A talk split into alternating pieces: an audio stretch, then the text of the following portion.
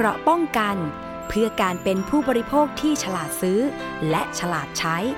ในรายการ ภูมิคุ้มกัน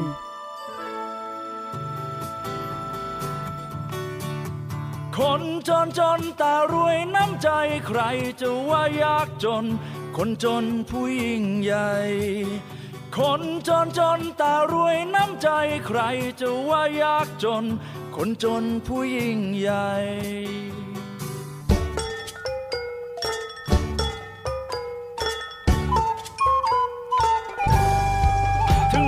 จนไม่มองคนเหยียดเหยียดไม่รังแกรังเกียจคิดเบียดเบียนใจใคร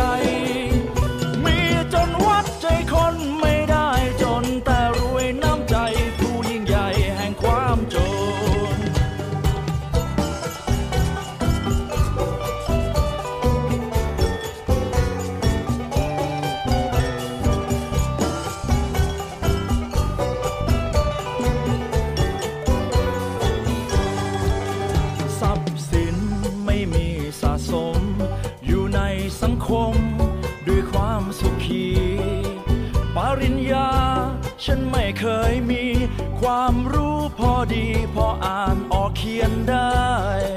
ไปทำงานรับจ้างก็ทำจริง ฉันทำทุกสิ่งยกเว้นประจบเจ้านาย วัดคนเขาวัดกันที่น้ำลาย ลาก่อนเจ้านาย ฉันไม่ใช่ควายจนตรอกไม่เคยใฝ่ฝันเป็นโตเป็นใหญ่ ไม่มีปัจจัย ทั้งสี่ประการ แค่สัตว์เลื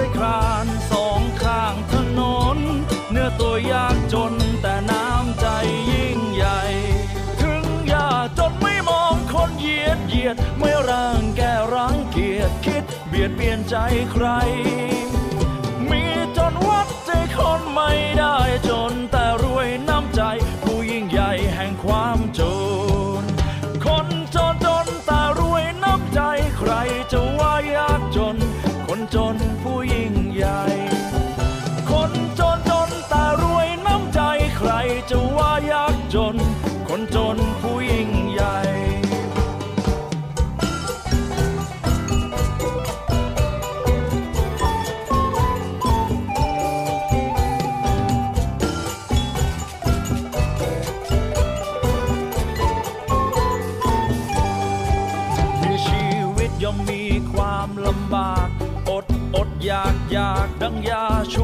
ำลัง ความหวังแม้ว่ายังริบหรี เพราะสังคมวันนี้มันหางานการยากย่ำไปสมัครไปไม่เลือกหน้า ค่าจ้างราคา ไม่สำคัญ ลุยควันลุยท่อไอเสีย มีแต่ความอ่อนเพลียยังดีกว่าเลียขากัน ไม่เคยใฝ่ฝัน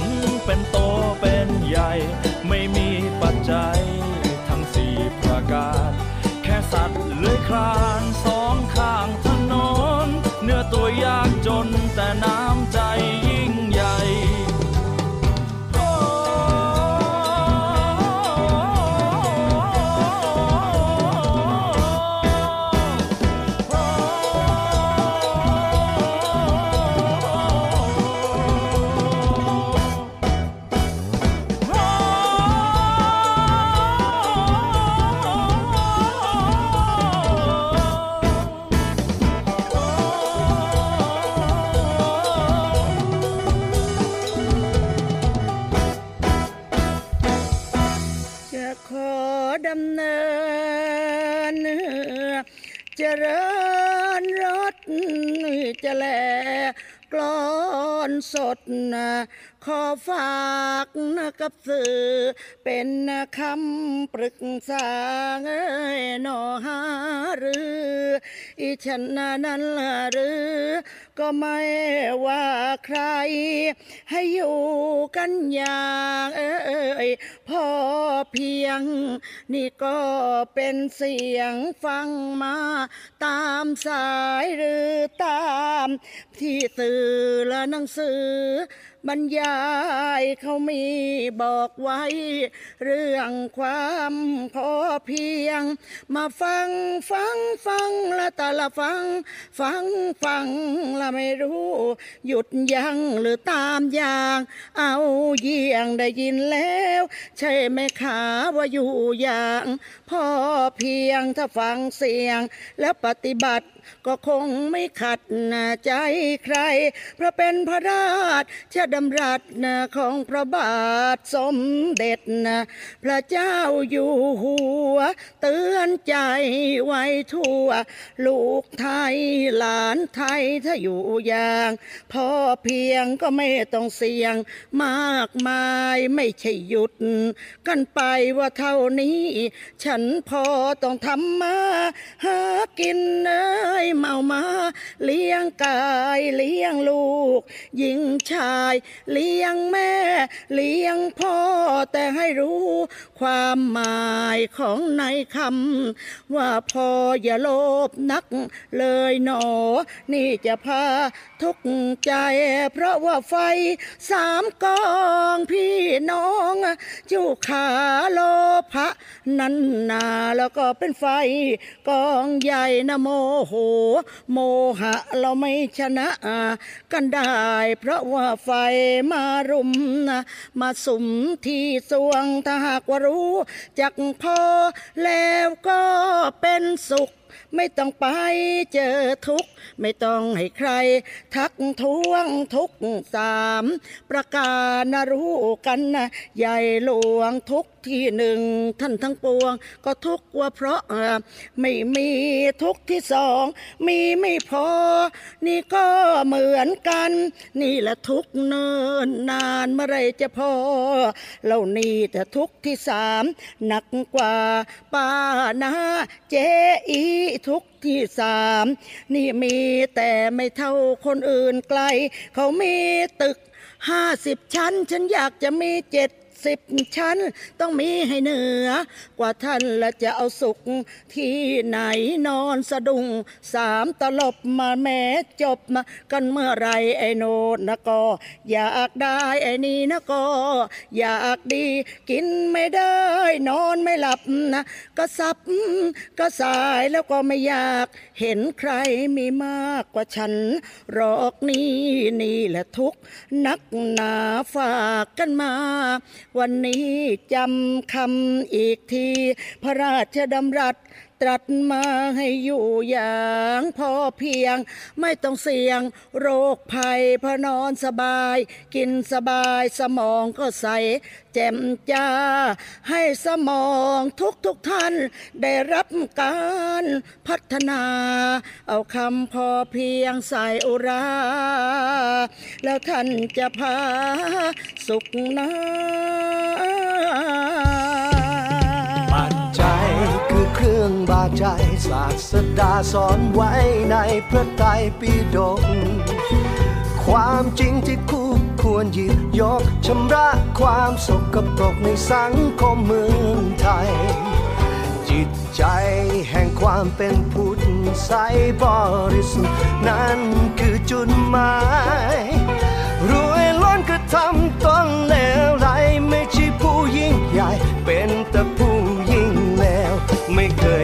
ฝันเป็นโตเป็นใหญ่ ไม่มีปัจจัยถึงสี่ประการแค่สัตว์เลื้อยคลานสองข้างถนนเนื้อตัวยากจนแต่น้ำใจยิ่งใหญ่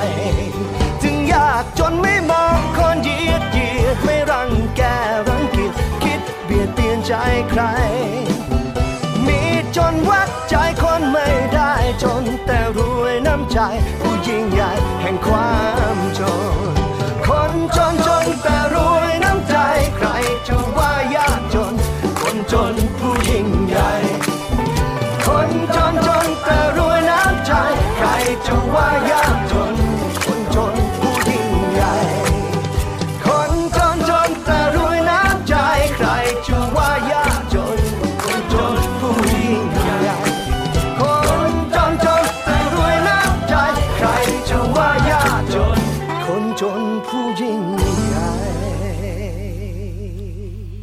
สวัสดีค่ะ คุณผู้ฟังคะขอต้อนรับเข้าสู่รายการ ภูมิคุ้มกันรายการเพื่อผู้บริโภค ดิฉันชนะทิพไพรพงศ์ดำเนินรายการนะคะ ทางวิทยุไทย PBS www.thaipbsradio.com แอปพลิเคชันไทย PBS Radio ค่ะ รวมถึงทาง facebook.com/thaipbsradiofan นะคะ กดไลค์กดแชร์ก็จะขอบพระคุณอย่างยิ่งเลยทีเดียวค่ะ วันนี้นะคะมีเพลงที่นำมาเริ่มต้น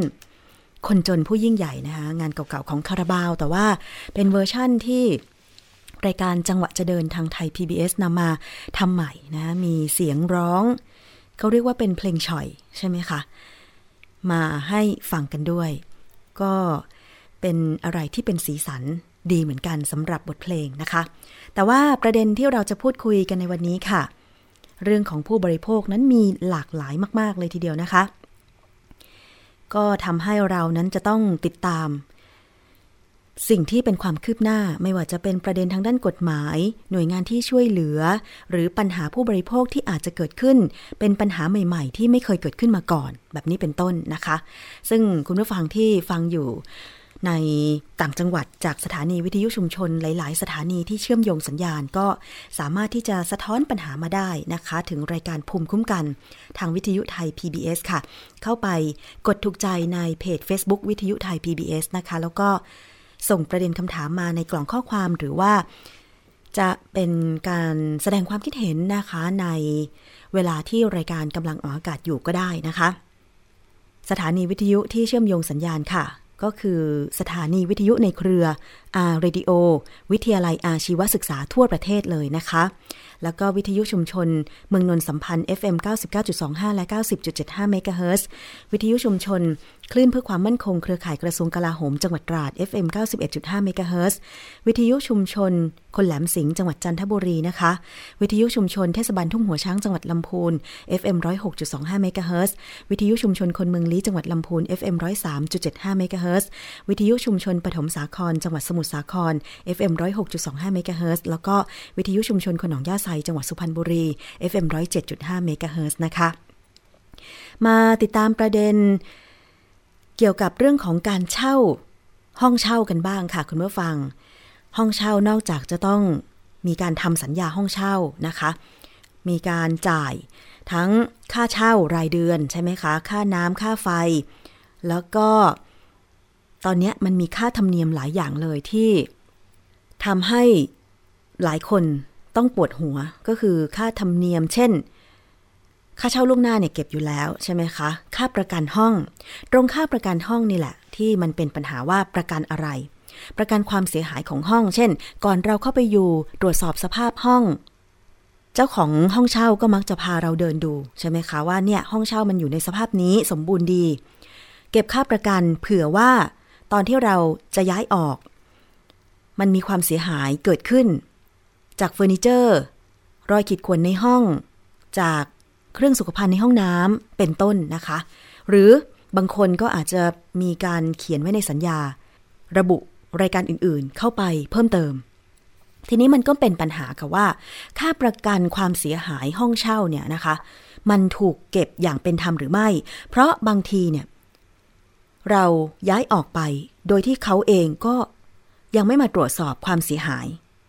แล้วมาตรวจสอบภายหลัง มีการยึดเงินประกันเราไปอย่างนี้เป็นต้นนะคะ แล้วก็มาแจ้งกับเราทีหลังว่าเนี่ยโต๊ะตู้เอ่อตู้โต๊ะตังเตียง มันเสียหายนะ อะไรอย่างเงี้ย ทั้งๆทที่จริงแล้ว ก่อนเราออกไป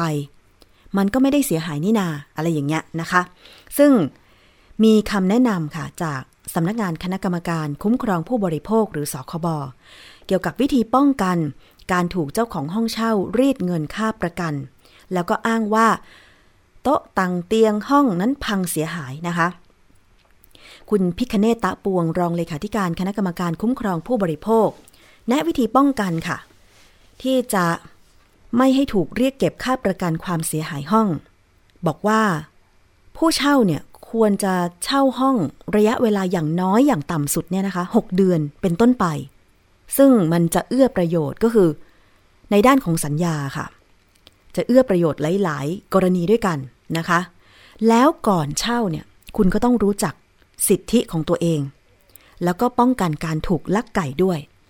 ตรงนี้มันมีกฎหมายนะคะคุณผู้ฟังฟังให้ดี ตามพระราชบัญญัติให้ธุรกิจการให้เช่าอาคารเพื่ออยู่อาศัย พุทธศักราช 2561 ข้อ 3 ว่าด้วยสัญญาเช่าอาคารที่ผู้ประกอบธุรกิจทำกับผู้เช่า ต้องมีข้อความภาษาไทยที่สามารถ เห็นและอ่านได้อย่างชัดเจน มีขนาดตัวอักษรไม่เล็กกว่า 2 มิลลิเมตร โดยมีจำนวนตัวอักษรไม่เกิน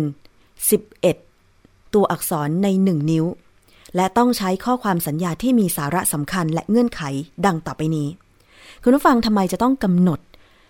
ขนาดของตัวอักษรภาษาไทย ในสัญญา ก็เพราะว่าจะได้เห็นชัดเจน เคยเห็นฉลากแนะนำสินค้าที่มันติดมากับกล่องสินค้าไหมคะ คุณผู้ฟัง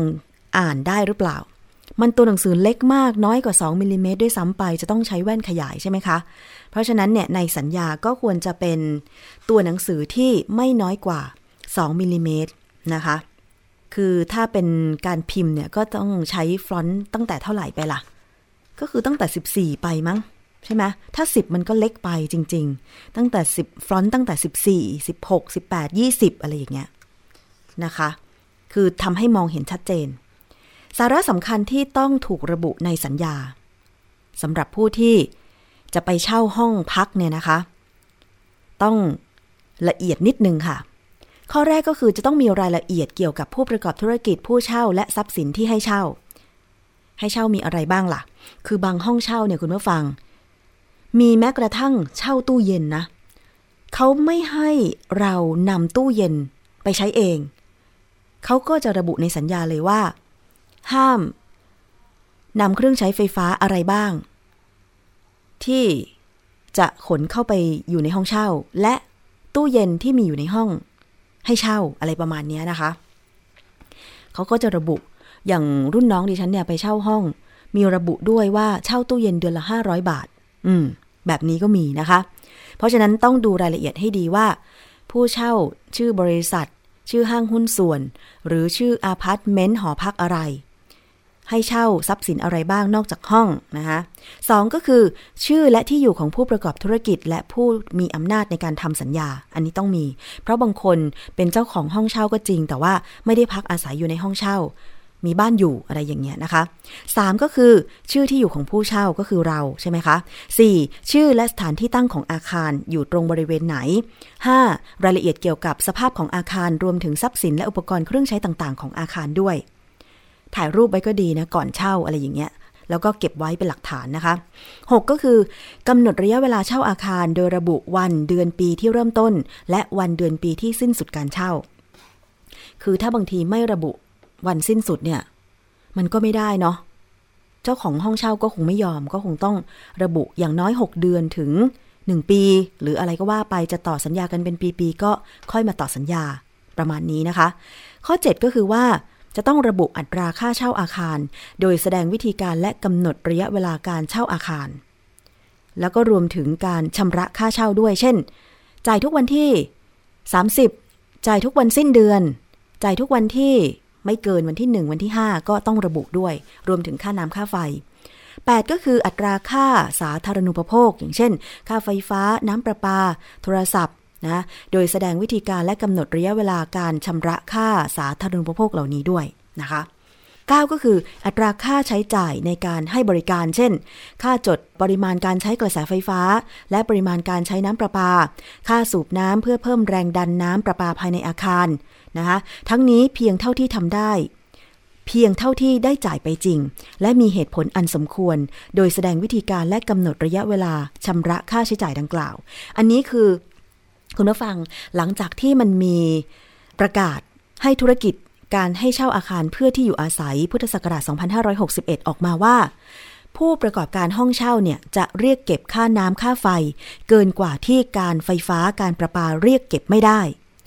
มันจึงมีการหลบเลี่ยงของผู้ประกอบการห้องเช่า โดยที่เก็บค่าน้ำค่าไฟตามที่การไฟฟ้าการประปาจ่ายจริง แต่ว่าไปเพิ่มในส่วนของค่าบริการ โดยอ้างว่าเป็นค่าติดตั้งทั้งท่อประปา เป็นค่าติดตั้งแท้งน้ำเป็นค่าติดตั้งปั๊มน้ำเป็นค่าติดตั้งมิเตอร์นะคะ ซึ่งแต่ละห้องเช่าก็จะเก็บในอัตราที่ไม่เท่ากัน นะคะ อันนี้สคบบอกว่า ถ้าจะเก็บค่าบริการไม่ว่าจะเป็นค่าสูบน้ำค่าน้ำประค่าติดตั้งท่อประปา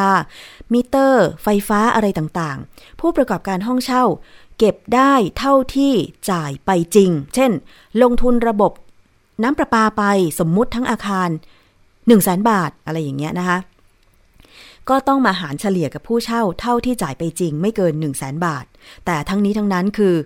มันก็ต้องดูความเหมาะสม และระยะเวลาที่ประกอบการมาใช่ไหมคะ แต่ส่วนมาก มันก็จะเจอแบบนี้แหละ ผู้เช่าหลายคนก็มาเล่าให้ดิฉันฟังละ แต่อันนี้เราก็ไม่ว่ากันเพราะว่ามันเป็นการทำธุรกิจของเขาใช่ไหมคะ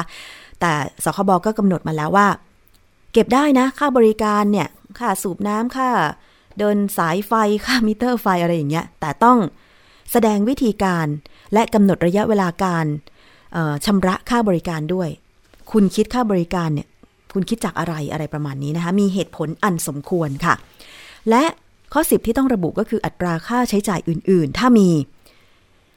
ทั้งนี้เพียงเท่าที่ได้จ่ายไปจริง และมีเหตุผลอันสมควร โดยต้องแสดงวิธีการและกำหนดระยะเวลาชำระค่าใช้จ่ายในการให้บริการ อืม คุณผู้ฟังเนี่ยอัตราค่าใช้จ่ายอื่น ๆ นี่แหละมันงอกมาจากไหนใช่ไหมคะ แล้วก็ 11 ก็คือจำนวนเงินประกันค่ะ จำนวนเงินประกันก็ต้องระบุด้วยประกัน 1 เดือนหรือ 2 เดือน แต่ตอนเนี้ยเขาให้เขาให้เก็บค่าเช่าล่วงหน้า หรือเงินประกันไม่เกิน 1 เดือนแล้วใช่ไหมคะ 12 ก็คือราคาระยะเวลาเช่าเท่าไหร่ ค่าบริการอะไรต่างๆ เป็นอย่างไรนะคะ สภาพพื้นฐานมีในสัญญาหรือไม่ สภาพพื้นฐานมีก็สัญญาปฏิบัติตามสัญญากันไปอะไรประมาณนี้นะคะ คือบางทีบางห้องพักก็จะมีแบบ สัญญาว่าจะมีบริการ Wi-Fi แต่สุดท้ายเข้าไปอยู่ไม่มีอะไรอย่างเงี้ย อืม มันก็ผิดสัญญาใช่ไหมคะ อันนี้ถ้า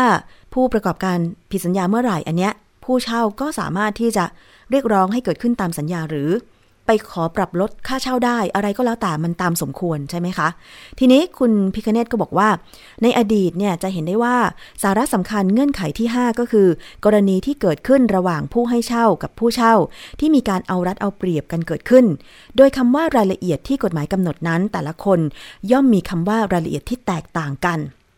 อาจจะมีมากมีน้อย ก็ไม่รู้ แต่กฎหมายบังคับ ให้ระบุรายละเอียดนั้น ซึ่งผู้ประกอบการอาจจะแค่ระบุสภาพของทรัพย์สินและอุปกรณ์แค่โต๊ะหนึ่งตัว ตู้หนึ่งใบ เตียงหนึ่งหลังก็ได้นะคะ แต่ว่าปัจจุบันเนี่ยพรบให้ธุรกิจการให้เช่าอาคารเพื่ออยู่อาศัยพุทธศักราช 2561 บังคับระบุให้มีการกำหนดรายละเอียดนอกจากจำนวน คือจะต้องระบุคุณภาพ ดีหรือไม่ดี และก็หมายเหตุอ่าคุณผู้ฟัง หรือสภาพฝาผนัง มีรอยเจาะรอยขีดรอยข่วน หรือรอยแตกอะไรไหม เป็นต้นนะคะ ต้องระบุสภาพของทรัพย์สินที่อยู่ในห้องเช่านั้นด้วย รองเลขาธิการสคบบอกว่า รูปแบบสัญญาเช่าที่ป้องกันการเกิดการเอารัดเอาเปรียบกัน โดยมีความผิดข้อกฎหมายที่ว่าหากผู้ประกอบการไม่ระบุรายละเอียดใด ๆ ก็มีโทษจำคุกไม่เกิน 1 ปี หรือปรับไม่เกิน 1 0 0 0 0แสนบาท เออ อันเนี้ย ไม่ว่าจะไปเช่า ห้องอพาร์ตเมนต์ตั้งแต่ราคาหลักร้อยหลักพันหลักหมื่น ยังไงคุณก็ต้องถามหาสัญญานะคะ ห้องแถวหรืออะไรก็ตาม คือมันป้องกันตัวผู้เช่าและผู้ให้เช่าด้วย ป้องกันซึ่งกันและกันนั่นแหละค่ะ คุณผู้ฟัง อย่างที่บอกไปว่าตอนเนี้ยมือถือมันก็ถ่ายรูปได้ละ เพราะฉะนั้นเนี่ยใช้มือถือถ่ายรูปห้องก่อนเข้าไปเช่า จะเป็นการดีอย่างยิ่ง ถ่ายคลิปไว้เลยก็ดีนะคะ ไม่ต้องกลัวว่าผู้ประกอบการห้องเช่าเขาจะว่าเรา เราก็ต้องบอกว่า เราถ่ายไว้เพื่อจะได้เป็นหลักฐาน จะได้ป้องกันซึ่งกันและกันนั่นเองนะคะ คือนอกจากจะระบุรายละเอียดทำสัญญาให้รัดกุมเป็นลายลักษณ์อักษรแล้วนะคะ การถ่ายรูปเนี่ย ก็คือการระบุการเปลี่ยนได้ดีที่สุด แล้วคุณแนบเก็บไว้ในสัญญาของทั้งผู้ประกอบการและตัวผู้เช่าเอง เพราะว่าผู้เช่ามีสิทธิ์แล้ว ก็ต้องทำหน้าที่ด้วยนะคะ เป็นของเราเที่จะได้โต้แย้งบอกให้ผู้เช่า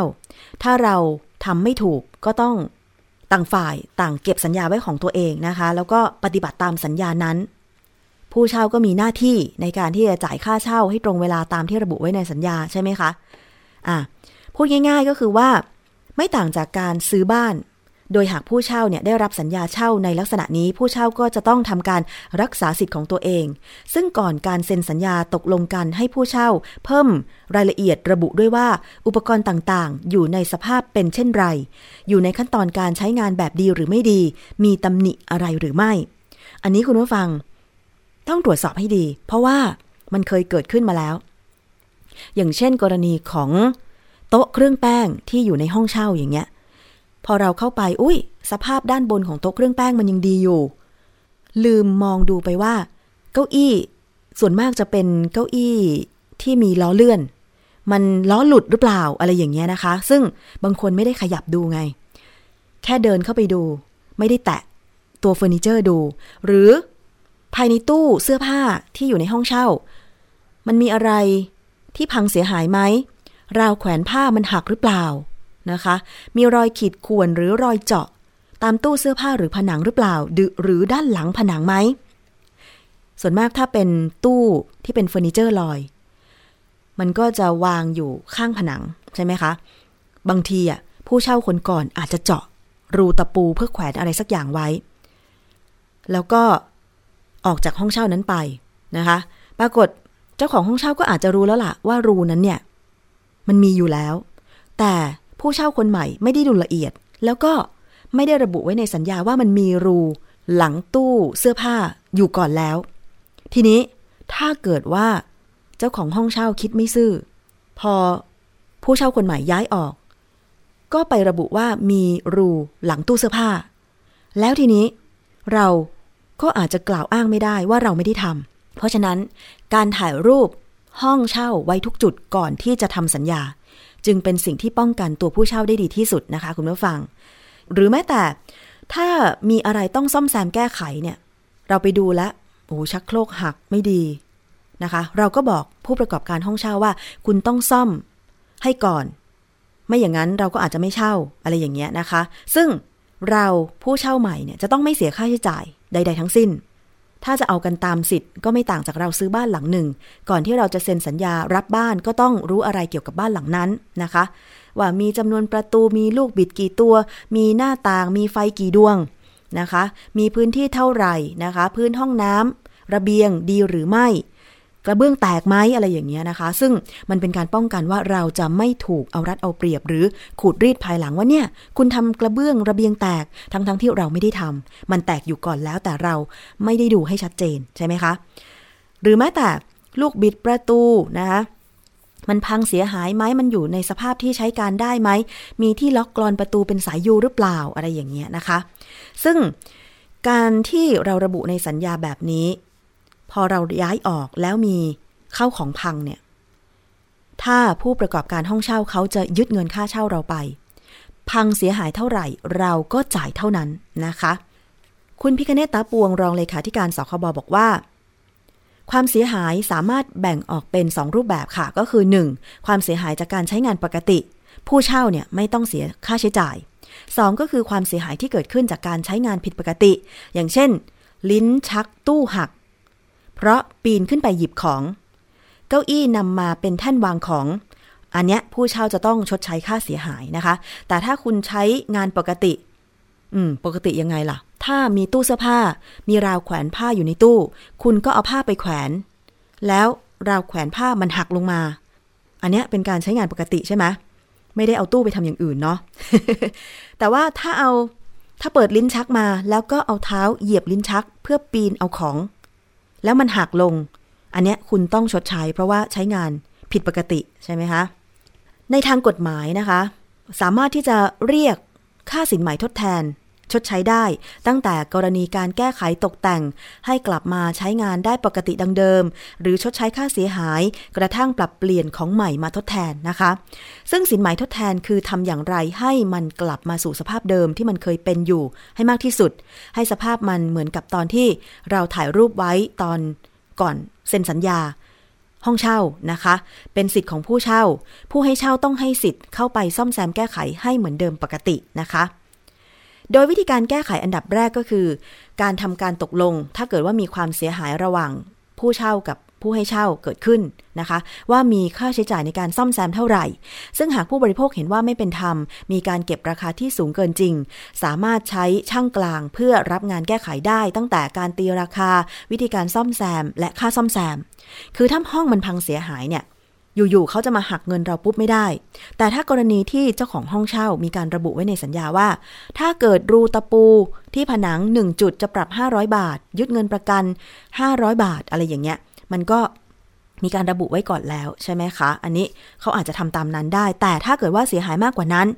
ต้องมีการตกลงราคากันก่อน ซึ่งถ้าผู้เช่าเห็นว่า ผู้ให้เช่าเนี่ยจะเก็บค่าเสียหายห้องพังเนี่ยสูงเกินจริง ก็สามารถหาช่าง นะคะ มาตีราคาช่างกลางที่หามาเอง แล้วก็มาซ่อมแซมได้ ให้มันกลับสู่สภาพเกือบปกติมากที่สุดนะคะ แต่ก็จะมีเรื่องในช่วงเวลาการซ่อมค่ะ ก็คือมีค่าเสียโอกาสในการเช่าอะอันนี้ผู้เช่า อาจจะเรียกเก็บกับเราได้นะ คือเวลาที่ไม่ได้ใช้ห้องก็คิดได้อีกในหลักของกฎหมาย ถือว่าเป็นส่วนหนึ่งของค่าเสียหายทั้งหมด ซึ่งค่าเสียโอกาส เกณฑ์ในการคิด ก็ขึ้นอยู่กับการประกอบการของอาคารให้เช่า เช่น ห้องเช่าราคา 3,000 ตกแล้วค่าเช่าอยู่ที่วันละ 100 บาท ก็คือค่าเสียโอกาส หรือในกรณีที่เปิด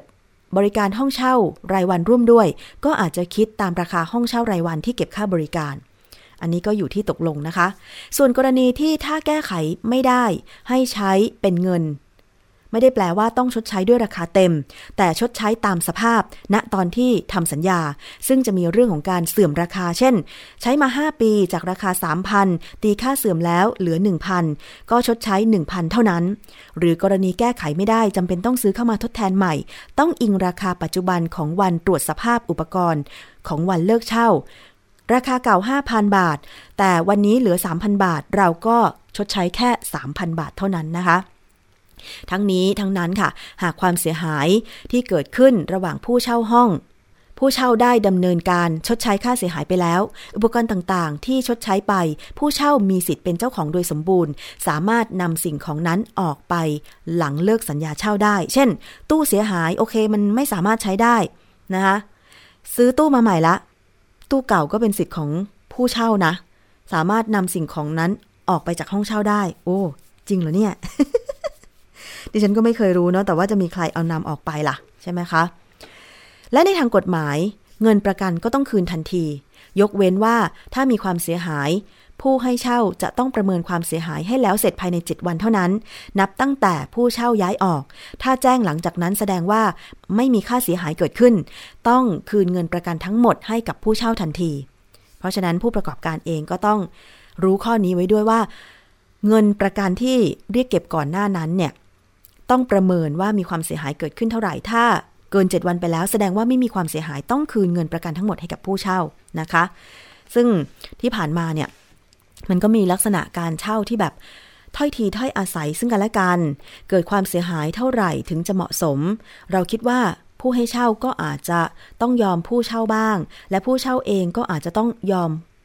ผู้เช่าเช่นกันนะคะผู้ให้เช่าเช่นกัน คือต่างคนต่างอลุ่มอล่วยกันว่าอย่างนั้นเถอะ แต่ต้องไม่เอารัดเอาเปรียบเกินสมควร ไม่ใช่ว่าเงินประกันอออยู่กับผู้ให้เช่าเท่าไหร่ก็หักหมดนะคะ ทุกเคสก็จะหักหมด ซึ่งถ้าเป็นแบบนี้เนี่ย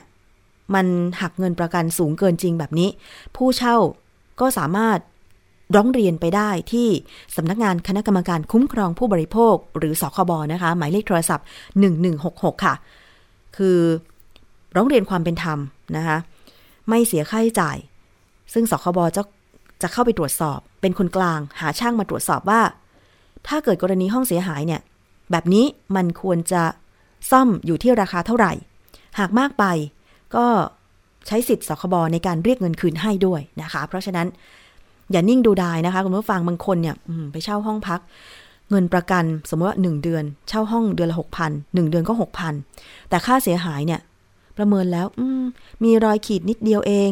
มีรอยถลอกนิดเดียวเองทำไมหักเงินประกันเราหมดอะไรอย่างเงี้ยมันก็ไม่เป็นธรรมใช่ไหมคะ เพราะฉะนั้นก็ต้องใช้สิทธิ์ของตัวเองแล้วก็การทำสัญญาก่อนเช่าห้องพักต่างๆ ก็เป็นการรักษาสิทธิ์ของทั้งตัวผู้เช่า แล้วก็ผู้ให้เช่าด้วยนะคะ คุณผู้ฟัง เอาละค่ะ นี่คือเรื่องราวของ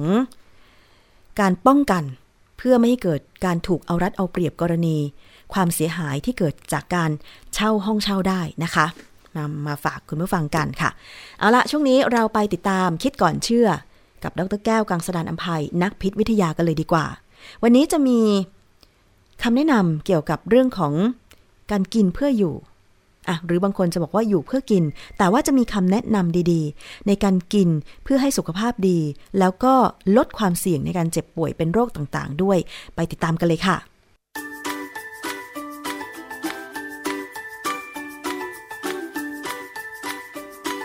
ช่วงคิดก่อนเชื่อ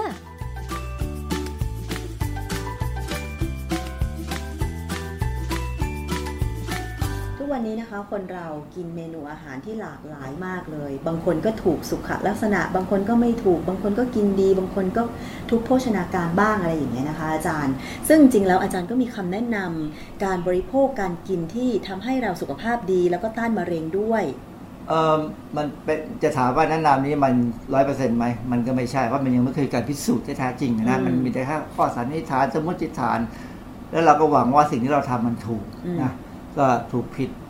อีกสิบปียี่สิบปีเราก็รู้จากตัวเราเองนี่แหละนะถ้าเราทำไปแล้วมันได้ผลก็อยู่ไปได้ คือคือความจริงไอ้คำแนะนำส่วนใหญ่เนี่ยเขาดูจากคนที่อยู่มานานอืมว่ายังมีอยู่ครั้งหนึ่งเอ่อไอ้เรื่องนมเปรี้ยวค่ะว่านมเปรี้ยวเนี่ยจริงๆมันไม่ได้มาจากญี่ปุ่นหรือมาจากจีนนะมันมาจากแถวโรมาเนียค่ะแถวโรมาเนียคือยุโรปตะวันออกเนี่ยเอ่อเขาไปสนสนใจว่าคนโรมาเนียเนี่ยทำไมอายุยืนอายุยืนค่ะก็ไปถามเรื่องกินเรื่องอยู่ ก็ไปเจอว่าเขากินนมเขาเขาดื่มนมเปรี้ยวกันเขาเขามีวัฒนธรรมการดื่มนมเปรี้ยว แล้วอายุอยู่ใกล้ๆร้อยทั้งนั้นเลยทั้งค่ะหมู่บ้านอะไรเงี้ยแต่อากาศเขาคงดีด้วยหรือาเปกาล่ศดีจรย์อากาศเขาเย็นแล้วก็สมัยก่อนมันก็คงไม่ค่อยมีมลพิษค่ะคนญี่ปุ่นเนี่ยไปเจอ ก็เลยเอานมเปรี้ยวเนี่ยมาแยกเชื้อ แล้วเอาเชื้อของญี่ของแถวนั้นแหละมาทำนมเปรี้ยวของญี่ปุ่นค่ะสูตรรุ่นสูตรนี้อเมริกาก็ทำอะไรเงี้ย ก็ก็กลายเป็นว่ารู้ว่านมเปรี้ยวเนี่ย มันคืออาหารที่ทำให้ สุขภาพดีค่ะเพราะอย่างน้อยมันก็ทำให้เราถ่ายดีอืมนะอะไรแบบเนี้ยมันเป็นเรื่องที่การทำวิจัยใช้ดูข้อมูลจากคนเก่าค่ะๆที่เป็นแบบคือไม่มีความรู้แต่ว่ามันเป็นผลที่ดีก็เอามาศึกษาหาความรู้หาหาเหตุผลอือฮึหาสาเหตุ หาต้นเหตุหาวิธีการ ก็มีการพัฒนาอะไรก็ตาม ให้มีอาหารที่กินแล้วอยู่ดีก็หรือ อาจจะเป็นแค่คำแนะนำว่าจนเมื่อก่อนเนี่ย คนรวยจะต้องกินเนื้อสัตว์เยอะๆกินอะไรเพราะว่าคนรวยเป็นมะเร็งเยอะ คนจนไม่ค่อยเป็นมะเร็งอ่าฮะคนจนตายเพราะอดอาหารตายก็มี แต่ค่ะว่าถ้าไม่ถึงกับอดอาหารตายก็จะอยู่อายุยืน เพราะว่ากินผัก คนก็คนก็จะบอกว่าคนจนอยู่อายุยืนเพราะอยู่ใช้กรรมค่ะแต่ความจริงเขากินผักอะไรนะเขาก็อยู่ได้ดาน แต่คนรวยน่ะเป็นมะเร็งตายแทบทั้งนั้นเลย ไปดูเถอะอย่างคนในประวัติศาสตร์เนี่ย ตายอายุไม่ถึงหกสิบนั่นแหละอืมคนที่สำคัญสำคัญเนี่ยค่ะก็กินดีอยู่ดีอืมกินดีอยู่ดี แต่ความจริงกินไม่ดีอยู่ไม่ดีเลย เพราะว่าที่กินเนี่ยมันไม่ถูกหลักที่เรารู้ในปัจจุบันนี้ค่ะได้สโลแกนของเรานะคะอ่าสุขภาพประชาชนคือสุขภาพของชาติ หวังว่าพักการเมืองไหนก็จะเอาไปเป็นสโลแกนของพรรคทีแล้วจะได้ทำให้เรามีสุขภาพที่ดีกันทั้งประเทศ อันนี้คือสิ่งที่หมอที่ผมไปตรวจร่างกายเนี่ย สอนมาตลอดนะลดควมจการงกินเค็มลดกินเค็ม แต่ความจริงเราก็เออเมื่อก่อนที่ผมเป็นคนกินเค็มทำไมผเราต้องกินเค็มอาจารย์สะใจ ผมชอบกินผลไม้ดองอ๋อเหรอคะไม่รู้สมัยก่อนชอบกินมากเลยนะค่ะแล้วมันก็คือของเค็มแหละอือฮึกินแล้วก็ไม่มีปัญหาอะไรเลยลดเค็มทำให้อร่อยมันทำให้เรากินน้ำได้มากขึ้นมั้งกินน้ำหวานกิน ไอ้พวกโซดาอะไรเงี้ยอร่อยมากเลยนะเอิ่มปรากฏว่า ไอ้การกินเค็มเนี่ยมันมีความสัมพันธ์กับการเป็นมะเร็งกระเพาะอาหารเอ่อความดันโลหิตสูงโรคไตเพราะฉะนั้นตอนนี้ผมก็พยายามกินน้อยลงพอเรากินน้อยลงแล้วเนี่ยลิ้นเราก็จะเริ่มไวกับความเค็มขึ้นค่ะอย่างที่บอกอะพอกินน้อยมันจะไวมากขึ้น ไปกินข้าวนอกบ้านที่ไหนเดี๋ยวนี้กินไม่ค่อยลงเพราะมันเค็มอืมเค็มเค็มพอกินในบ้านเราขนาดเราก็เดี๋ยวนี้น้ำปลาแทบจะไม่ได้ใช้เลยอืมซีอิ๊วก็ใช้น้อยมากค่ะนะก็พยายามปรับตัวมันก็มันก็ดูดีขึ้นนะไอ้ความเสี่ยงของโรค ไอ้ไอ้โรคไตเนี่ยก็ก็ยังไม่ถึงกับขั้นมีปัญหามากนะหมอก็บอกว่ามันเสื่อมไปตามไว้แหละค่ะนะก็เท่านั้นเองนี่ทีนี้เกี่ยวกับเรื่องของผลิตภัณฑ์เสริมอาหารบ้าง คือผมถือว่าคนที่กินผลิตภัณฑ์เสริมอาหารเนี่ยคือเหยื่อนะเหยื่อ เพราะว่ามันมันไม่อยู่ในตำราค่ะไม่มีตำราโภชนาการเล่มไหนพูดถึงผลิตภัณฑ์เสริมอาหารเลยค่ะนะแต่มีหลักสูตรหลายหลักสูตรทำเรื่องขายผลิตภัณฑ์เสริมอาหาร อันนี้ในมาหลายมหาวิทยาลัยเลยนะอือฮึตอนนี้ คือคือเขามองว่าเอ่อผลิตภัณฑ์เสริมอาหารเนี่ย มันมันเป็นสิ่งที่ขายแล้วได้กำไรมากขึ้นมากอืมเพราะเขาขายแพง เพราะว่าตลาดออนไลน์ตอนนี้โอ้โหเยอะมากโฆษณาผลิตภัณฑ์เสริมอาหาร คือคือมันเป็นปัญหาของทีวีดิจิตอลเลยแหละตอนนี้ว่ามันเข้าสู่ยุคเสื่อมทั้งที่ยังไม่มียุคดีเลยเพิ่งเริ่มต้นไม่กี่ปีเนี่ยโดนผลิตภัณฑ์เสริมอาหารเดินสินค้าขายตรงนี้เขายึดครองไปหลายช่องเลยนะค่ะก็ คงต้องรอสักพักหนึ่งอะถึงจะแก้ไขพวกนี้ได้ แต่ว่าผลิตภัณฑ์เสริมอาหารจะเป็นสิ่งที่เขาขายมาก แล้วก็คือคนมันตกงานเยอะ ค่ะ ก็เลยต้องมาขายของพวกนี้ หรือไม่งั้นก็คือเรียนจบมาก็อยากทำงานสบาย ทำงานขายของอยู่ที่บ้าน ขายของออนไลน์ ประเด็น แล้วผลิตภัณฑ์เสริมอาหาร ก็เป็นอีกหนึ่งสินค้าที่ได้รับความนิยมในการขาย เป็นประเด็นหนึ่งที่ถ้าสมมติใครจะมาขายสินค้าผลิตภัณฑ์เสริมอาหารกับผมเนี่ยผมจะถามทันทีว่า รู้ไหมไอ้ที่ขายเนี่ยมันมี action มีประโยชน์ยังไงอืมอธิบายกระบวนการให้ทราบหน่อยได้ไหมค่ะ ไม่ได้ หรือถ้าถ้าท่องมาก็ท่องมาแบบนกแก้วนกขุนทอง พอถามคำถามปุ๊บตอบไม่ได้ ดิฉันมีคนรู้จักแถวๆที่พักอะนะคะ คือมาไปทราบเขาว่าเขาขายผลิตภัณฑ์เสริมอาหารออนไลน์ ก็จากการที่เราเป็นเพื่อนในไลน์กัน แล้วเขาก็โพสต์ขาย แต่ตัวจริงเขานะคะ อ้วน แต่เขาขายผลิตภัณฑ์เสริมอาหารควบคุมน้ำหนัก คือดิฉันก็คิดว่า อืม คนขายยังอ้วน แล้วผลิตภัณฑ์ที่เขาขายเนี่ยจะได้ผลเหรอ มันมันความจริงไอ้ไอ้เรื่องอ้วนเนี่ยออกไปนิดนึงเรื่องเรื่องอ้วนเนี่ยมันจริงมันไม่ใช่กินเป็นเพราะว่ากินมากอย่างเดียวอ่าฮะพันธุกรรมอ๋อพันธุกรรมนี่เป็นตัวกำหนดมากเลยว่า จะทำให้อ้วนหรือไม่อ้วนนะบางคนเนี่ยกินให้ตายไงก็ไม่อ้วนอือฮึเพราะร่างกายมันเผาผลาญเร็วมากเผาผลาญค่ะทิ้ง คือเผาผลาญเสียเปล่า แต่คนอ้วนเนี่ยคือผลาญเผาผลาญและได้ประโยชน์มากเลยจนล้นไปเลยเป็นไขมันนะค่ะเพราะงั้นผลิตภัณฑ์เสริมอาหารที่จะไปช่วยลดน้ำหนักจริงๆอะมัน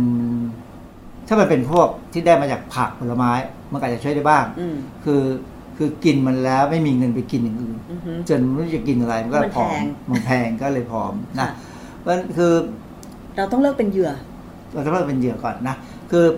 เว้นจากผลิตภัณฑ์เสริม กินอาหารเป็นเม็ดมันไม่อร่อย กินอาหารเป็นเรื่องเป็นราวอย่างเงี้ยเป็นรูปร่างเป็นผักเป็นผลเป็นใบอร่อยกว่าค่ะแต่คิดถ้าอย่างนี้เราก็จะไม่เป็นเหยื่อ อันนี้เป็นเรื่องที่น่าสนใจ การอิ่มที่แม่อุ่นอิ่มอุ่นให้ลูกเคยมีเพลงนึกออกไหมเพลงอิ่มอุ่นอิ่มใช่อุ่นค่ะลดมะเร็งอืมผมลดอันผมใช้คำนี้เพราะว่าอะไร เพราะมันมีหลักฐานที่ค่อนข้างชัดเจนว่า ผู้หญิงที่มีลูกอย่างน้อยหนึ่งคนเนี่ยค่ะ ลดความเสี่ยงของการเป็นมะเร็งเต้านม เพราะอะไรคะ เพราะว่าเต้านมได้ทำงานเต็มที่เพราะเหรอคะ เพราะคนที่ยังไม่มีลูกเนี่ย จะเต้านมหรือเซลล์ mammary gland cell หรือเขาเรียกว่าเซลล์ต่อมน้ำนมเนี่ยมันยังทำยังไม่ได้ทำงานค่ะครบที่มันควรจะทำอ๋อเหรอไม่มันก็จะกระอักกระอ่วนอย่างนั้นอะอือฮึพอถึงจังหวะหนึ่งบางทีคือคือ mammary gland cell เนี่ยจะแบ่งตัวเพื่อสร้างน้ำนมเมื่อไหร่ก็ตามที่มีตัวอ่อนไปฝังในมดลูกอ๋อ แต่ว่าถ้าคนไม่เคยไม่ไม่มีลูก ไม่เคยท้องเนี่ยค่ะ mammary gland cell มันจะยังไม่ได้เห็นจุดที่มันจะสักทีแบ่งตัวอย่างจะทำไม่ได้สักทีไปสร้างน้ำจะบังเกิดวันใดวันหนึ่งมันเกิดแบ่งขึ้นมาโดยที่ผิดพลาดค่ะนั่นคือมะเร็งเต้านมอ๋อเพราะฉะนั้นก็ถึงบอกว่าคนที่ไม่แต่งงาน คนที่ไม่มีลูกมีความเสี่ยงต่อการเป็นมะเร็งเต้านมสูงกว่าคนที่มีลูกสองสามคนอ๋อเหรอแต่ถ้ามีลูกมากหลาย ๆ คน ก็จะเพิ่มความเสี่ยงขึ้นใหม่เพราะว่า มันถูกใช้งานมากเกินไปอ๋อมากไปน้อยไปก็ไม่ดี ไม่ดี ต้องหนึ่งหรือพสอองดีคพอนดีพูดง่ายๆการมีลูกหนึ่งคน แค่หนึ่งคนเป็นวัคซีนป้องกันมะเร็งเต้านมได้ค่ะหลังจากนั้นจะหย่าเหยื่อไปก็พอแล้ว คือ คือร่างกายมดลูกกับเต้านมได้ทำงานแล้วอ๋อครบแล้ว มันได้ครบวงจรของมันค่ะอันนี้เป็นทฤษฎีที่ผมคิดนะอ่าฮะแต่ความจริงมันมีหลักฐานเยอะแยะมากเลย ที่เขาพูดอย่างนี้ค่ะนะ เพราะฉะนั้นการมีลูกเนี่ยการให้ลูกได้ดื่มนมเนี่ยเป็นคำแนะนำอันหนึ่งเลยว่า breastfeeding เนี่ยหรือการให้ลูกดื่มนมเนี่ยเป็นการลดความเสี่ยงของมะเร็งเต้านม อันนี้เป็นสไลด์ของยูนิเซฟนะยูนิเซฟบอกเลย breastfeeding world of benefit อือฮึคือเป็นประโยชน์มาก ๆ เลยอย่างเช่นเขาบอกสำหรับเด็กแล้วอันนี้คำอธิบายก็บอกสำหรับเด็กเนี่ยเอ่อการการที่ยังกินนมเนี่ยเริ่มกินนมนมเหลืองเนี่ยค่ะได้ผลต้านทานนะ เอ่อได้ผลต้านทานป้องกันเต้านมการการติดเชื้อในเด็กด้วยซ้ำนะค่ะแล้วก็ลดความเสี่ยงของความของการเป็นเบาหวานค่ะคือกินนมเนี่ย เด็กที่ดื่มนมแม่ได้นานๆเนี่ยโอกาสเสี่ยงเป็นเบาหวานจะน้อยอืมนะแต่ที่ของแม่เนี่ย ที่ผมจะเน้นก็คือว่าลดความเสี่ยงของ ovarian cancer คือมะเร็งมดลูกค่ะนะ lower risk ลดความเสี่ยงของการเป็นมะเร็งเต้านมก่อนหมดประจำเดือน ค่ะคือคือหลังประจำเดือนไปแล้ว ถ้าหมดประจำเดือนไปแล้วเนี่ยสิ่งที่ต้องระวังคืออย่าอ้วนค่ะอันนั้นเป็นอีกเรื่องหนึ่งไม่ได้เกี่ยวกับเรื่องการกินนมแล้วเพราะว่าช่วงนั้นมันไม่มีเอสโตรเจนมายุ่งแล้วมันจะมีอย่างอื่นมาเกี่ยวข้องนะเพราะฉะนั้นอันนี้คือคำแนะนำของยูนิเซฟว่าเนี่ยการให้ลูกได้ดื่มนม คืออย่างน้อยดื่มสักสามเดือนช่วงที่ได้ ลาคลอดอะไรก็ตามเนี่ยค่ะมันจะเป็นเหมือนกับเป็นการ immunize เป็นการให้ภูมิต้านทานต่อการเป็นมะเร็งเต้านมค่ะที่ได้อย่างดีอืมแต่ถ้าจะให้ดีเนี่ยให้ดื่มไปหกเดือนถึงปีหนึ่งอืมจะดีกว่า เพราะฉะนั้นผู้หญิงคนไหนมีโอกาสแต่งงานได้เป็นมีลูคุกณแม่ ก็ต้องควรที่จะให้ลูกดื่มนม ไม่ใช่ว่าอเต้อกมาปั๊บก็ให้กินนมขวดไปเลย แต่ถ้าคนที่ไม่มีลูกอย่าง ไม่มีน้ำนมไม่มีลูกอย่างคุณชนาทิพย์เนี่ยนะ ที่สำคัญคือตรวจ พยายามตรวจไว้ค่ะคือมันไม่ได้ทุกคนที่ไม่ใช่ว่าไม่มีลูกแล้วจะต้องเป็นมะเร็งเต้านมทุกคนค่ะมันมีปัจจัยอื่นอีกตั้งเยอะนะเพราะฉะนั้นก็ไปลดความเสี่ยงมะเร็งเต้านมเช่นปัจจัยอื่นซะอย่าอ้วนอือฮึจะกินมันมากค่ะอย่ากินเหล้าอืมเขาเขาก็บอกว่าคนผู้หญิงที่ไม่มีลูกแล้วดื่มเหล้าเนี่ยค่ะจะเป็นมะเร็งเต้านมอืมค่อนข้างเยอะนะค่ะเป็นความเสี่ยงเพราะฉะนั้นถ้าลดเหล้าไปได้ปัจจัยก็หายไปอืมหนึ่งแล้วนะปัจจัยหลักด้วยค่ะเหล้าเนี่ยนะ เพราะฉะนั้นก็ถ้าถ้าได้มีโอกาสโชคดี ได้มีลูกสักคนสองคน ก็จะลดความเสี่ยงไปได้ แต่ก็มันไม่ได้หมายความว่าจะจะไม่เป็นได้นะจะมีโอกาสไม่เป็นนะยังมีโอกาสเป็นอย่างผมเล่าง่ายๆอย่างพันยาผมเนี่ยค่ะ มีลูกคนหนึ่งแต่เขาเป็นมะเร็งเต้านม แต่เป็นระยะแรกพอคือเป็นเพราะเขาเข้าใจว่าเขาถูกกระแทก อือฮึเวลาเขาบางทีทำอะไรมันไม่ได้ระวัง ค่ะ มันกระแทกพอกระแทกปั๊บเนี่ย มันมีเนื้อตายพอเป็นเนื้อตายแล้วมันมีแคลเซียมมาเกาะค่ะ หมอบอกเลยมีแคลเซียมมาเกาะค่ะก็เริ่ม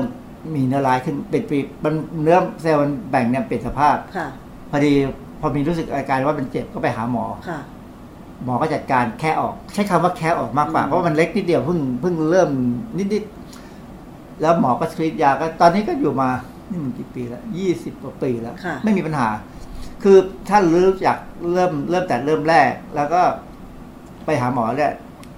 เราไม่ต้องตัดเต้านมหรอกอือฮึเพราะเดี๋ยวนี้เขามีวิธีเขาเรียกว่า breast conservation คือผ่าตัดแบบเอาเฉพาะส่วนนั้นออกแล้วก็ปะเอาค่ะนะแล้วก็อันนี้ก็ตรวจร่างกายตรวจมาทุกหกเดือนหกเดือนมาตลอดเกือบยี่สิบปีเนี่ยคือทั้งหมอคนไข้คือคือแต่ละก็ทำ mammogram อือฮึก็มีแพทย์ที่ทำ mammogram ก็สนิทกันหมดค่ะก็เป็นเครือข่ายกัน แล้วเขาก็ก็ก็ทำให้ชีวิตก็อยู่ได้ แต่สิ่งหนึ่งที่สำคัญเดี๋ยวดูสไลด์ต่อไป เอ่อดาราคนนี้เป็นดาราผู้หญิง ชื่อ Kylie Minogue ค่ะนะเอ่อเขาเป็นมะเร็งเต้านมค่ะใช่รูปนี้ก่อนเป็นอันนี้หลังเป็นสวยค่ะขึ้นกว่าเดิมอือฮึคือสำหรับผู้ป่วยมะเร็งแล้วเนี่ยหลังการบำบัดแล้วต้องปรับเปลี่ยนทั้งพฤติกรรมทุกอย่าง และต้องเพิ่มการออกกำลังกายอืมอย่างพัญญาผมเนี่ย พอหลังจากมีฟื้นมาแล้วเนี่ยนะหลังจากไอ้ตาอะไรเรียบร้อยเลยเนี่ยออกกำลังกายค่ะเออมีอยู่ช่วงหนึ่งก็ไปตีแบดค่ะกับผมจนถึงหกประมาณจะหกสิบเนี่ย เขาก็เลิกค่ะเพราะว่าหมอบอกว่ากระดูกเริ่มพรุดเริ่มบางอ๋ออย่าล้มเพราะเดี๋ยวมันจะมีโอกาสจะล้มค่ะนะก็เขาก็ไปรำมวยจงมวยจีนแล้วก็ก็ได้ประโยชน์ไปในเรื่องหนึ่งแล้วก็ทำสมาธิทรงสมาธิไป แล้วก็แต่ก็ยังทำงานบ้านอยู่เสาร์อาทิตย์นี่ไม่ได้อยู่นิ่งเหมือนผมอือฮึเสาร์อาทิตย์ผมอยู่นิ่งค่ะหลังจากตีบาดเสร็จผมก็นอนนิ่งแล้วนะแต่เขาก็จะออกไปทำนู่นทำนี่คือผมจะพยายามไม่รดน้ำต้นไม้ในวันที่พันยาผมอยู่บ้านค่ะให้เขาได้ทำอ๋อ แต่ถ้าว่าวันไหนเขาต้องไปสอนหนังสืออะไรที่เขาทำสอนพัฒน์ไทม์เป็นอาจารย์อยู่เนี่ยค่ะ อาจารย์ก็ต้องทำผมก็จะรดน้ำต้นไม้ขี่จักรยานเสร็จผมก็จะมารดน้ำต้นไม้ต่อผลัดเวรกัน คือวันไหนคือถ้าเขามีโอกาสทำอะไรก็ได้ให้เขามีโอกาสได้เดิน ได้ออกได้กำลังกายทำทำนู่นทำนี่วันที่เขาอยู่บ้าน ผมจะไม่ทำกับข้าวให้เขาทำกับข้าวให้เขาเตรียมนู่นทำนี่ทำไปเลยให้ได้จะได้ทำอืมนะแต่ว่าถ้าเขาไปอยู่วันไหนเขาไปทำงาน ทำกับข้าวอืมเพราะฉะนั้นก็คือใครที่เคยป่วยเป็นมะเร็งบำบัดหายแล้วก็ต้องปรับเปลี่ยนพฤติกรรม คือคือต้องมาถามพฤติกรรมตัวเองว่าพฤติกรรมตัวเองเสี่ยงไหมเช่นหนึ่งอยู่นิ่ง ไม่ค่อยออกกำลังกายค่ะสองกินอาหารนี่อ้าเอาสนุกเต็มที่เลย คือกินไม่คิดค่ะสามกินเหล้าสูบบุหรี่อ่าชัดๆเหล้าบุหรี่นี่ถ้าใครกินเนี่ยนะมันเกินแปดสิบเปอร์เซ็นที่จะเป็นมะเร็งอืมยกเว้นพันธุกรรม ถ้าประเสริฐจริงก็จะไม่เป็นค่ะนะ ไปถามไอ้คนที่ตายเร็วเนี่ยกินเหล้าสูบบุหรี่นั่นนะค่ะถ้าไม่ตายด้วยอุบัติเหตุก็ต้องมาตายด้วยมะเร็งทั้งนั้นแหละนะเพราะฉะนั้นถ้าเราเลิกพวกนี้ได้เนี่ย หรือว่าถ้าเราบำบัดได้เนี่ย แล้วปรับพฤติกรรมใหม่ค่ะพฤติกรรมที่ต้องที่ต้องทำก็คือกินอาหารให้ถูกอือฮึให้ครบห้าหมู่ค่ะนะง่าย ๆ คงรู้แล้วแหละว่าอะไร ออกกำลังกายให้ได้พยายามออกกำลังกายให้ได้ ออกกำลังกายไม่ได้ ก็ทำงานบ้านให้ได้อือฮึอย่ามีคนใช้ อย่ามีคนรับใช้ค่ะ อย่าเป็นคนใช้เขา ถูกใช้ได้ไม่เป็นไรนะถ้าบางคนเนี่ยบางคนอยู่บ้าน ไม่ไม่รู้จะทำอะไรเท่าไหร่ ก็ไปเป็นจิตอาสาอือฮึไปกวาดลานวัดค่ะอันนั้นนะได้เรื่องเลยนะไปกวาดลานวัดเพราะวัดบางวัดนี่รกมาก ต้องการจิตอาสาเออจิตอาสาไปช่วยทำนะค่ะหรือไม่ก็จิตอาสาในหมู่บ้านก็ได้อะไรอย่างเงี้ยเคยมีเวลาเราดูรายการของไทยพีบีเอสมีรายการอะไรนั้นโรอะไรไม่รู้โรยอะลุยไม่รู้ลุยไม่รู้โรยค่ะ บางครั้งก็จะเป็นไปสัมภาษณ์ ผู้สูงอายุที่กวาดถนนทั้งซอยเงี้ยตอนเช้าๆนั่นท่านได้ประโยชน์มากเลยได้บุญด้วย แล้วภาพพจน์ก็ดี อะไรก็ดีทุกอย่าง ร่างกายก็ดีนะเนี่ยทำอย่างเงี้ยมันมันทำให้ เราได้ขยับตัวตลอดเวลา ลดความเสี่ยงได้ปรับพฤติกรรมได้อะไรต่ออะไรได้ได้ทำจิตด้วยนะอันนี้ผมจะให้ดู เว็บไซต์ที่จะมีข้อมูลที่น่าจะมีประโยชน์นะอย่างเช่น อันนี้เป็นของกรมอนามัยสำนักโภชนาการเอ่อนะคะสำนักโภชนาการคือคือเขียนคำว่ากรมอนามัยก่อนก็ได้ แล้วเข้าไปสำนักโภชนาการเดิมก็เป็นกองโภชนาการค่ะตอนหลังเขาเปลี่ยนเป็นสำนักโภชนาการเขามีหนังสือให้ดาวน์โหลดมาอ่าน เยอะแยะ แต่เป็นหนังสือระดับชาวบ้านอ่านนะคืออ่านแล้วเข้าใจอะเข้าใจ คือแต่ถ้าจะเอาลึกแบบวิชาการจริงๆเนี่ยอันนี้อันนี้ไม่ให้ถึงอย่างนั้น เช่นหนังสือ กินตามวัยให้พอดีอืมกินอย่างไรห่างไกลโรค แคลเซียมกับความสูงเนี่ยอาหารต้านมะเร็งยังมีเลยอ่าแต่ว่าก็ระดับระดับหนึ่งนะ ไม่ใช่ระดับที่ที่ผมอธิบายนะ คือระดับที่เอาไปทำเถอะได้ประโยชน์แน่อะไรอย่างเงี้ยคือเป็นเป็นเป็นแหล่งแหล่งหาความรู้ที่ดี อันนี้ก็เป็นสมาคมโภชนาการแห่งประเทศไทยก็มีข้อมูลให้ดูนะ อันตรายจากน้ำมันทอดซ้ำอะไรเงี้ย นะก็ก็จะมีขึ้นมาเรื่อยซึ่งจริงๆแหล่งข้อมูลเกี่ยวกับสุขภาพเนี่ยนะคะ ตอนเนี้ยมันเข้าถึงได้ง่าย โดยเฉพาะในยุคอินเทอร์เน็ตแบบนี้ๆเข้าถึงง่ายแต่ต้องให้ระวัง เช่น เพราะว่าบางบางเว็บเนี่ยให้ข้อมูลจริงแล้วขายของอ่าเยอะมากเพราะฉะนั้นเว็บที่ให้ข้อมูลแล้วไม่ขายของแน่ๆคือเว็บของราชการของมหาวิทยาลัยสมาคมมโภหาชวิทยานาการแห่งประเทศไทเอ่อยสมาคมเนี่ยวิชาชีพอืมถ้าเป็นมหาวิทยาลัยนี่ก็ต้องดูนะ บางมหาวิทยาลัยขายของแล้วอ๋อเพราะว่าเขาหารับประทานเนื่องจากว่าเขาอยู่ไม่ไหวค่ะนะก็ก็ต้องมีกำลังมาสูตรอย่างที่เราพูดไปก่อน แต่ว่าถ้าเป็นสมาคมวิชาชีพเนี่ยไม่ขายของค่ะเพราะถ้าขายของตัวเขาอยู่ไม่ได้แหละค่ะอันนี้ของมูลนิธิผู้บริโภคก็จะมีหนังสือฉลาดซื้อนะเออในฉลาดซื้อก็จะมีข้อมูลบทความและมีของผมเป็นประจำอ่าฮะผมจะมีเรื่องจากอินเทอร์เน็ตที่ไปเจออะไรที่เกี่ยวกับอาหารพัฒนาการมาเขียนมาสิบกว่าปีแล้วนะค่ะก็ สนใจก็เข้าไปดูได้นะฮะ แล้วก็เป็นหนังสือที่ไม่มีโฆษณาเลยค่ะเพราะไม่มีใครกล้าโฆษณา เพราะว่าบอกรับสมาชิก เพราะว่าเพราะว่าไม่กล้ารับโฆษณาอยากโฆษณามันบางทีมันหลอกลวง ใช่ ก็เลยเป็นหนังสือที่เกลียดการหลอกลวงอือฮึมูลนิธินี้เกลียดการหลอกลวงค่ะก็จะยังอยู่ได้นะ อันนี้อีกอันอีกเว็บไซต์หนึ่งที่ผมมีบทความอยู่คือโลกสีเขียวค่ะเป็นมูลนิธิโลกสีเขียว แต่ว่าถ้าอยากจะเข้าไปดูเนี่ยเขียนแค่โลกสีเขียวค่ะในอากูอากูจะพาไปค่ะพาไปอันนี้ถึงเว็บไซต์ของมูลนิธิโลกสีเขียวแต่แล้วพอเข้าไปเนี่ยเขาก็จะมีข่าวเกี่ยวกับสิ่งแวดล้อมเป็นส่วนใหญ่ว่าเขาเป็นโลกสีเขียวค่ะแต่เขาจะมีคอลัมน์หนึ่งนักเขียนรับเชิญจะมีอยู่หกคนค่ะซึ่งคนหนึ่งคือผม จะเขียนเกี่ยวเรื่องคอลัมน์เกี่ยวกับกินดีอยู่ดีค่ะก็เขียนมาตั้งแต่ปี 52 53 มั้งอืมก็จะก็มีบทความแย่ๆนะมูลนิธินี้ก็ไม่ขายของนะอ่าคะ มูลนิธิขายของอ๋อจะเป็นขายของที่เกี่ยวกับสุขภาพเกี่ยวกับ คือเขาต้องเอาเงินมาใช้ในกิจกรรมบางอย่างนะและเป็นของที่มีประโยชน์ค่ะนะเป็นของที่รักสิ่งแวดล้อมค่ะนะคือผมก็เขียนให้เขาว่าแต่ไม่เคยไปช่วยไม่ไม่เคยเขาไม่เคยให้ผมช่วยกิจกรรมอะไรเขานะแต่ความจริงผมก็อยากจะช่วยนะเพราะว่าชื่อมูลนิธิชื่อกรรมกรกรรมการเนี่ยดูน่านับถืออืมดูน่าศรัทน่าศรัทธานะแต่ว่าเอาเอาผมเขียนบทความให้เดือนละครั้งก็ คือคือหลาย ๆ เรื่องที่พูดในรายการนี้ มันพูดได้ไม่มาก ค่ะ ผมเขียนที่นี่เต็มที่ครับ ค่ะ เพราะฉะนั้นหลายๆเรื่องเนี่ยไปขยายความในของบทความในมูลนิธิพวกสีเขียวนี่แหละ ค่ะ อันนี้ก็เป็นอีกหนึ่งข้อมูลนะคะที่เอ่อสาหมอมารถชาวเข้าบ้านไปหมอชาวบ้านนี่ดูได้ เอ่อ เป็นเรื่องของสุขภาพล้วน สุขภาพล้วนๆที่ประชาชาวบ้านจะช่วยตัวเองได้ แต่ว่าหลังๆนี่ไปสมุนไพรเยอะมากๆอ๋อเหรอนะคะไปสมุนไพรเยอะมากจนบางครั้ง เราก็รู้สึกว่าสมุนไพรบางครั้งมันก็ไม่มันใช่จะคำตอบเวอร์ไหมทุกอย่างเออ มันไม่ใช่อะไรทุกอย่างว่ามันต้องรู้จริงค่ะนะแล้วคือ มันก็มีหลาย ๆ อย่างที่มันไม่เหมือนกับเมื่อยี่ห้าปีก่อนสมัยก่อนที่ผมเคยเคยใช้ แต่ว่าเขาก็ยังส่งส่งหนังสือผมอ่านนะนะค่ะผมก็ดูดูก็ก็ได้ความรู้คือได้ความรู้ตลอด คือเป็นมูลนิธิที่ ยังไงก็ต้องเชื่อใจเพราะอาจารย์ประเวศเป็นที่ปรึกษาอยู่เป็น เป็นเป็นเจ้าใหญ่อยู่นะผมเพราะว่าศรัทธาในอาจารย์ประเวศเพราะฉะนั้นก็หมอชาวบ้านก็เป็นแหล่งข้อมูลที่คือเขาไม่ได้ค้าขายค่ะนะสินค้าที่โฆษณาก็เป็นสินค้าที่ไม่ค่อยมีปัญหาเท่าไหร่อือฮึนะเช่นน้ำมันอย่างเงี้ยอือฮึน้ำมัน น้ำมันยังไงมันก็ไม่หลอกลวงมีแต่ว่าเอาภาษีบ้างไปหน่อยนั่นเองค่ะ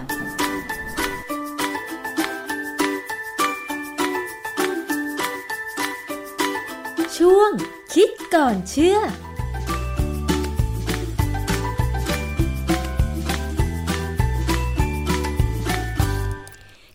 ได้คำแนะนำกันไปแล้วนะคะว่าการบริโภคอะไรที่ทำให้เราลดความเสี่ยงในการเจ็บป่วยด้วยโรค อย่างเช่นโรคมะเร็งหรือโรคอื่น ๆนะคะ คุณผู้ฟังก็นำไปปรับใช้กันได้นะคะ เพื่อสุขภาพที่ดีค่ะ คิดก่อนเชื่อติดตามได้ในรายการภูมิคุ้มกันรายการเพื่อผู้บริโภคนะคะ ดิฉันจะไปคุยกับดรแก้วกังสดานอัมภัยนักพิษวิทยา อดีตอาจารย์ สถาบันมหาสถาบันโภชนาการ มหาวิทยาลัยมหิดลนะคะนำข้อมูลวิทยาศาสตร์ล้วนๆเลย มาพูดคุยกันนะคะ ถ้ามีประเด็นอะไรที่อยากจะให้เรานำมาเสนอก็ยินดีค่ะ เข้าไปติดตามแล้วก็ฝากข้อมูลข้อความไว้ได้ที่ facebook.com/thaipbsradiofan นะคะ วันนี้เวลาหมดแล้วขอบคุณมากเลยสำหรับการติดตามรับฟัง จริง ๆ มีคำเตือนอะไรอื่น ๆ อีกเยอะแยะมากมายเลยทีเดียวนะคะ คุณผู้ฟังเกี่ยวกับเรื่องของครีมอะนิดนึงก็แล้วกันก่อนจากกันไปค่ะออยแจ้งเตือนนะคะ เรื่องของผลิตภัณฑ์เครื่องสำอาง ที่ผสมสารอันตราย ซึ่งแจ้งยกเลิกการผลิตแล้ว แต่ว่ายังลักลอบขายกันอยู่นะคะ ก็คือครีมที่มีชื่อว่าสตาร์บูมค่ะ ถ้าใครดูทาง Facebook ก็จะเห็นรูปที่ออยออกมาเตือนด้วยนะคะ ซึ่ง Star Boom Breast Firming Cream เนี่ยนะคะออยไปตรวจสอบ พบว่าสถานประกอบการขาดการต่อใบอนุญาต ได้แจ้งยกเลิกผลิตไปนานแล้ว แต่ยังมีการลักลอบโฆษณาขายสินค้า แถมโอ้อวดสรรพคุณทางสื่อออนไลน์นะคะว่าได้รับเลขอนุญาตจากออยจริง ๆ แล้วไม่ได้ต่อทะเบียนแล้วนะคะออยเตือนค่ะ ว่า